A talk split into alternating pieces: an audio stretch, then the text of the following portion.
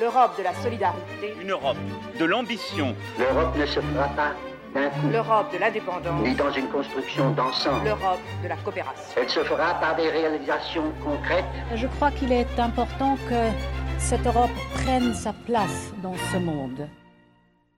Bonjour et bienvenue dans le podcast Les Choux de Bruxelles, le podcast sur l'Europe qui vous prend pas le chou.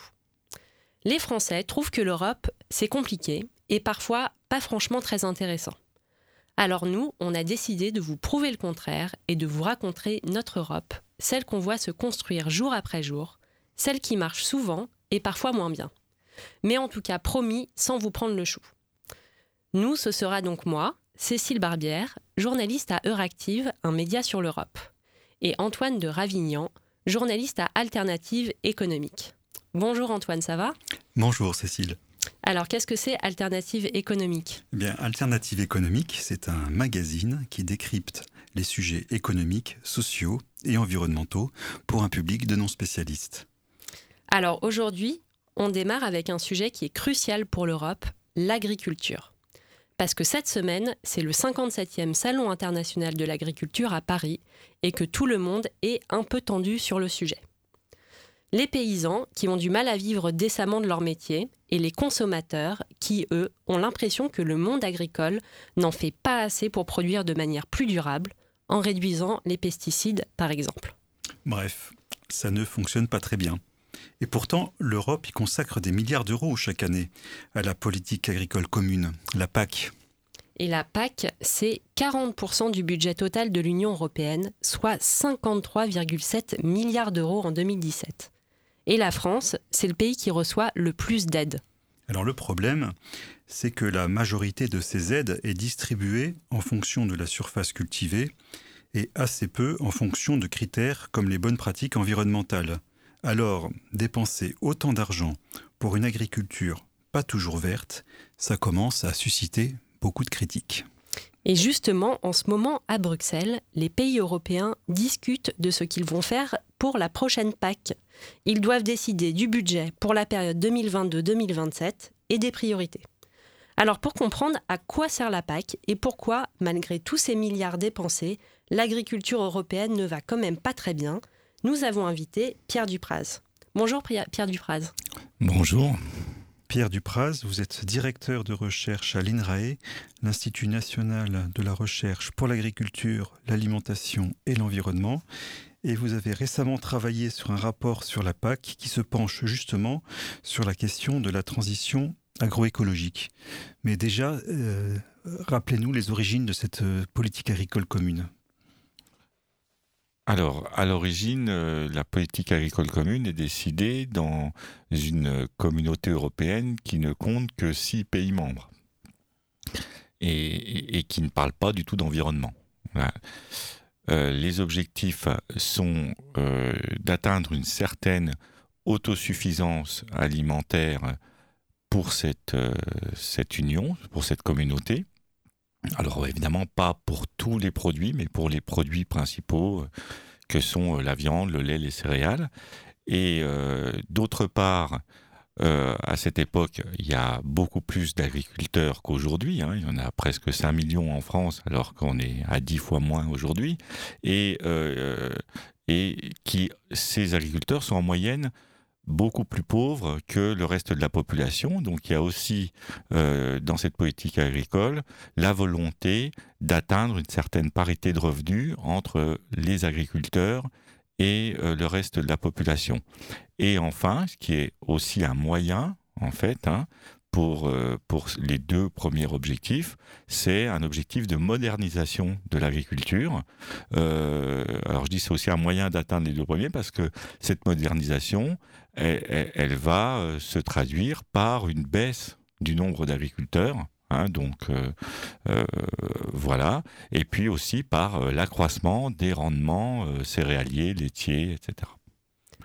Alors cette, cette PAC à l'origine, c'était vraiment une PAC pour nourrir euh, l'Europe, euh, et a priori, elle a plutôt bien atteint ses objectifs. Ah oui, certains objectifs ont même été atteints euh, très rapidement dès le milieu des années, dès le début ou le milieu des années 70, avec, alors notamment pour le vin, par exemple, des excédents, alors qui sont autant dus à des augmentations de production qu'à des baisses de consommation. Mais, euh, et ensuite, assez rapidement également, pour les céréales et puis le lait euh, dans les années 80. Donc, euh, c'est pour, raison pour laquelle on a instauré en 1984 les quotas laitiers. C'était une politique qui marchait sur le principe d'un soutien au prix et d'une protection aux frontières. Et, le, et c'est- et la, réforme de, de 1992 a été, était une réponse ce, au problème que, posait cette, fermeture des frontières par rapport, aux, États-Unis, je crois. Alors, on est dans, euh, dans des cycles de négociations sur le commerce international. Ce qu'on pourrait même penser aujourd'hui comme étant une belle époque où tous les pays essayaient de se mettre autour de la table pour trouver des règles communes.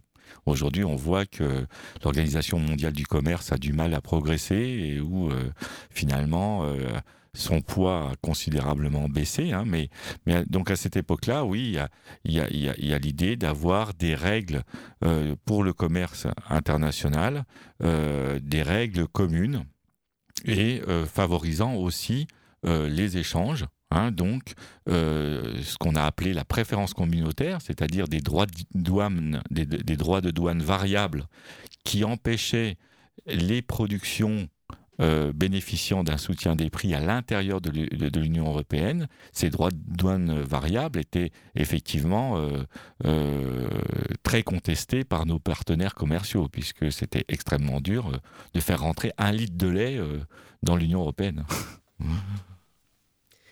Euh, on, a, parlé de, l'objectif de la PAC à, à l'époque de sa création, qui était de, favoriser la production agricole européenne. Aujourd'hui, la préoccupation, c'est davantage de rendre l'agriculture plus durable. Et euh, est-ce que la PAC euh, actuelle et celle qui sera décidée pour les années à venir réussit à relever ce pari, comme elle a réussi à relever le pari de la productivité euh, euh, lors de sa création? Alors pour l'instant, euh, non. hein. Même si euh, la PAC a, fait beaucoup d'efforts pour intégrer les questions environnementales. Ces, mesures agro-environnementales, c'est à peu près 10% des dépenses euh, pour l'agriculture. Ce qui est important, il y a deux choses qui sont importantes. C'est que il apparaît que c'est, par exemple, le premier budget en faveur de la protection de la biodiversité. Hein, avant euh, le programme LIFE de l'Union européenne, par exemple, avant les dépenses des États membres pour les parcs naturels, euh, les parcs nationaux, euh, avant les diverses réserves naturelles. Donc, euh, euh, d'un certain côté, cette petite partie de la politique agricole est, est euh, la plus grosse partie euh, de la du- de la politique euh, environnementale en budget, hein, bien sûr, parce que la politique environnementale comporte d'autres choses, notamment des réglementations. Donc, une, euh, je dirais, il y a plein de défauts. hein. Moi, j'ai beaucoup travaillé, j'ai beaucoup publié sur les, mesures agro-environnementales. Elles ont plein de défauts. Le principal, c'est que elles ne sont pas assez payées par hectare. C'est ça le principal. Euh, à mon avis, le principal défaut.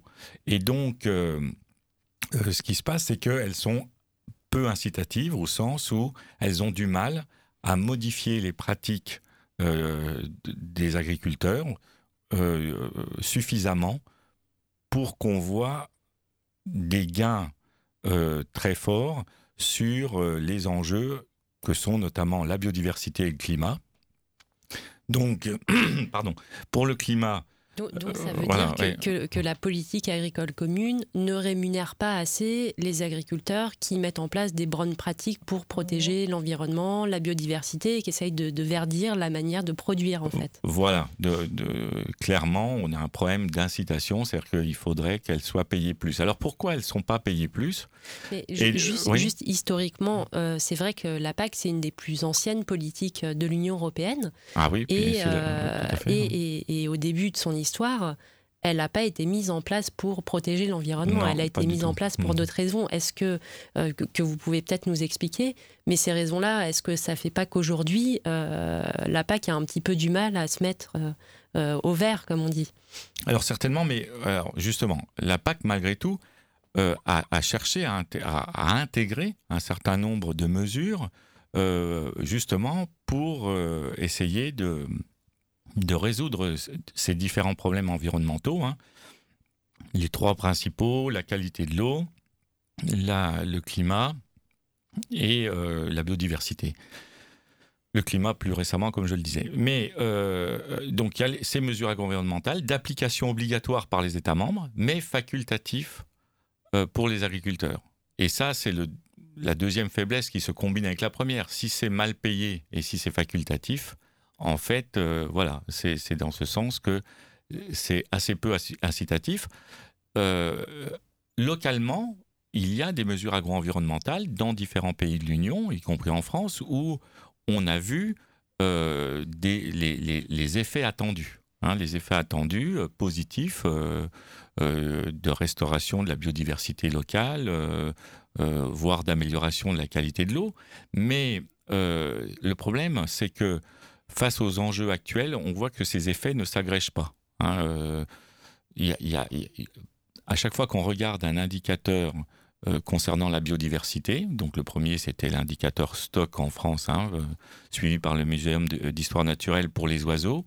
Eh bien, euh, de, 1990 à 2015, cet indicateur a baissé de plus de 30% pour les oiseaux spécialistes des zones agricoles. Ce qui veut dire, c'est pas tellement le, le moins 33% qui est grave, c'est surtout que c'est en 15 ans.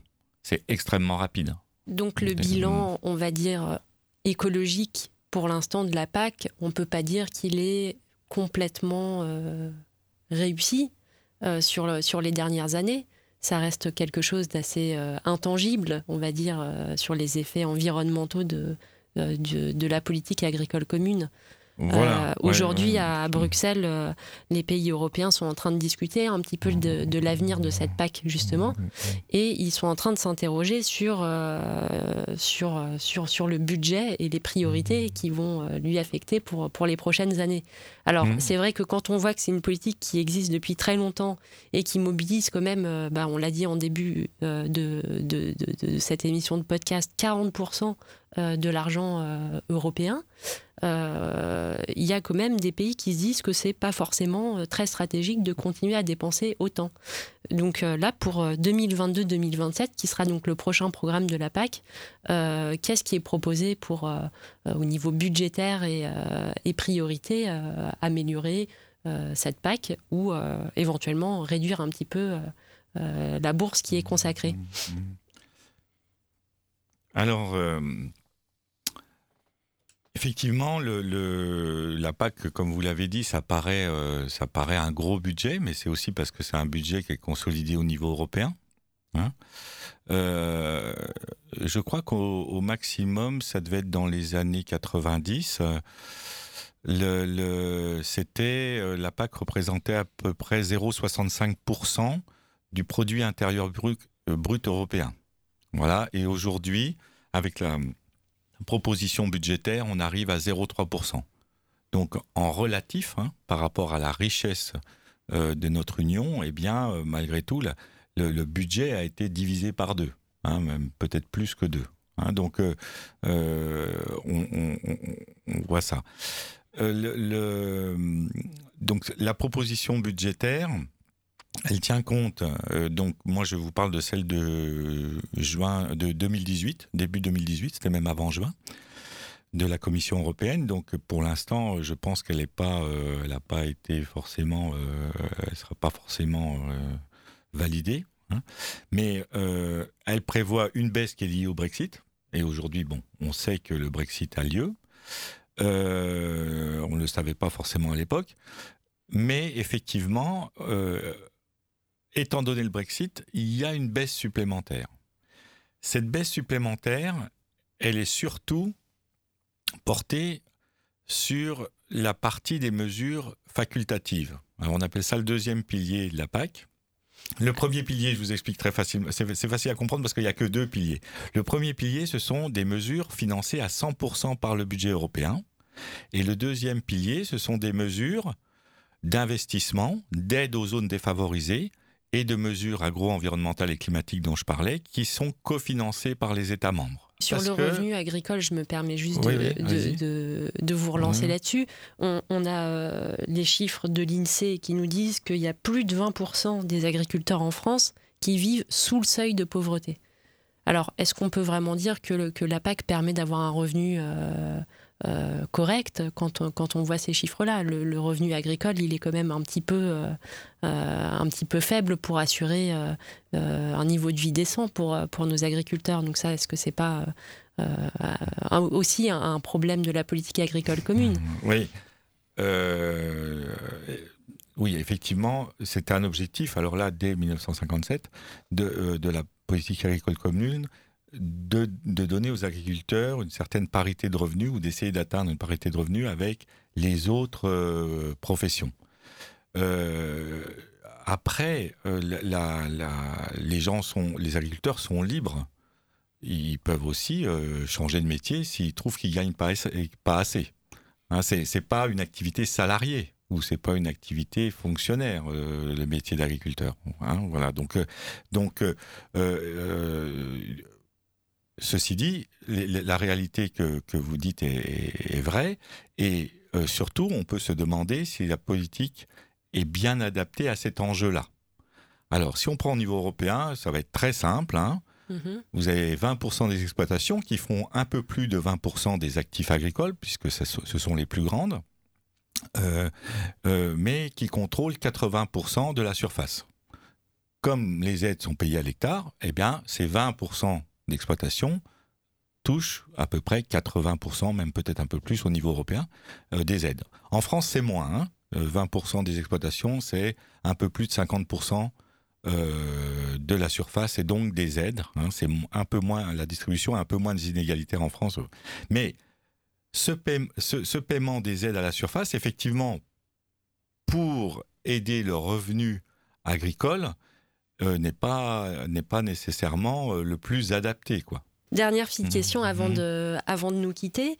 Euh, ces, ces idées de réforme pour la future PAC, euh, elles ont l'air euh, assez nécessaires quand on, quand on en parle. Mais aujourd'hui, euh, les agriculteurs, on ne les sent pas forcément très investis dans, euh, dans cette envie de, de, de- de changement euh, profond de la PAC, parce que, comme vous l'avez dit, c'est très compliqué euh, d'accéder aux aides. C'est une politique qui existe depuis très longtemps.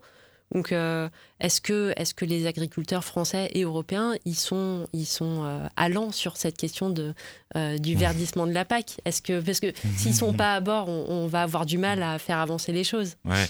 Alors, Et les, et les politiques aussi, également. Est-ce je peux que... vous faire une, une réponse un peu normande. Les, les, les- les agriculteurs sont hétérogènes. Comme je vous disais, entre les exploitations, les 20% d'exploitations qui font 80% de la production européenne et les 80 autres des agriculteurs. Euh, déjà, on, on a forcément des différences, mais il y a tout un continuum.